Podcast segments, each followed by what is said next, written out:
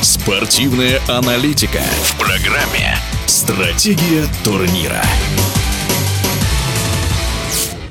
В рамках матча пятого тура отборочного этапа чемпионата мира по футболу 2026 года сборная Аргентины принимала команду Уругвая. Встреча завершилась победой гостей со счетом 2-0. Аргентина, в составе которой играл Ильянель Месси, потерпела первое поражение в отборочном этапе чемпионата мира, но находится на первом месте в турнирной таблице с 12 очками. Об игре сборных Уругвая и Аргентины футбольный комментатор Александр Шмурнов. После того, как сборная Уругвая обыграла Бразилию дома в Монтевидео 2-0, уже многие заговорили о том, что Марсело Бьельса завершил завершил строительство команды, что у него великолепный выбор на большинстве позиций. Очень даже неплохо все обстоит в обороне. Вернулся Серхио Рочет, который начало отборочного цикла пропускал. Надежный новый вратарь, новый первый номер. Э, что касается обороны, то Арауха, который может начать матч на фланге, может сыграть в центре, если угодно. Один из ключевых защитников э, современного европейского футбола, будем так говорить, потому что в Барселоне он играет важную роль. Это серьезный плюс для Уругвая, что есть база, на которой можно строить игру. Игра у Уругвая всегда в полузащите.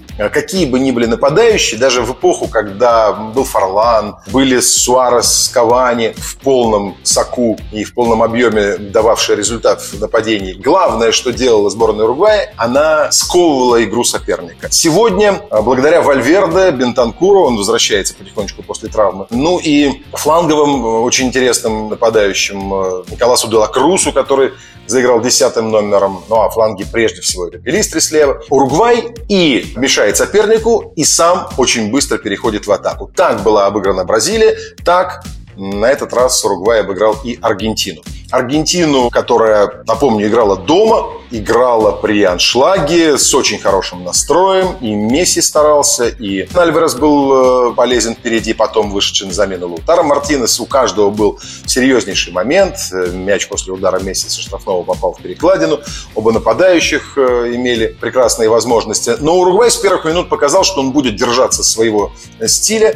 Еще раз, главное – это цепкая когтистая лапа, как говорят в самом Уругвае, гарра, это прихватываемая полузащита, нет никакого пространства, постоянное движение, перехваты, потери мяча соперникам и быстрые контратаки. Причем Дарвин Нунес, мы теперь уже понимаем, по началу этого сезона в Ливерпуле способен реализовывать очень серьезным процентом свои моменты. Вот он и забил, мог забить еще, забил Араухо, что, на мой взгляд, очень показательно. Такого сильного игрока поставить на фланг обороны, он там и свою защитную функцию выполнил и потом э, забил это действительно такой уже ну, своего рода шик. И вот э, Уругвай с э, глубокой скамейкой и с очень грамотной игрой продвигается вперед, выходит на второе место. Если в следующем туре Бразилия обыграет Аргентину, а Уругвай, что логично, дома возьмет три очка с Боливией, то уругвайцы вообще период этот 2023 года завершат на первом месте в отборочном цикле. И Леонель Скалони, который поздравлял Марсела Бьельсу с этой победой после матча своего учителя, в очередной раз почтительно поклонился.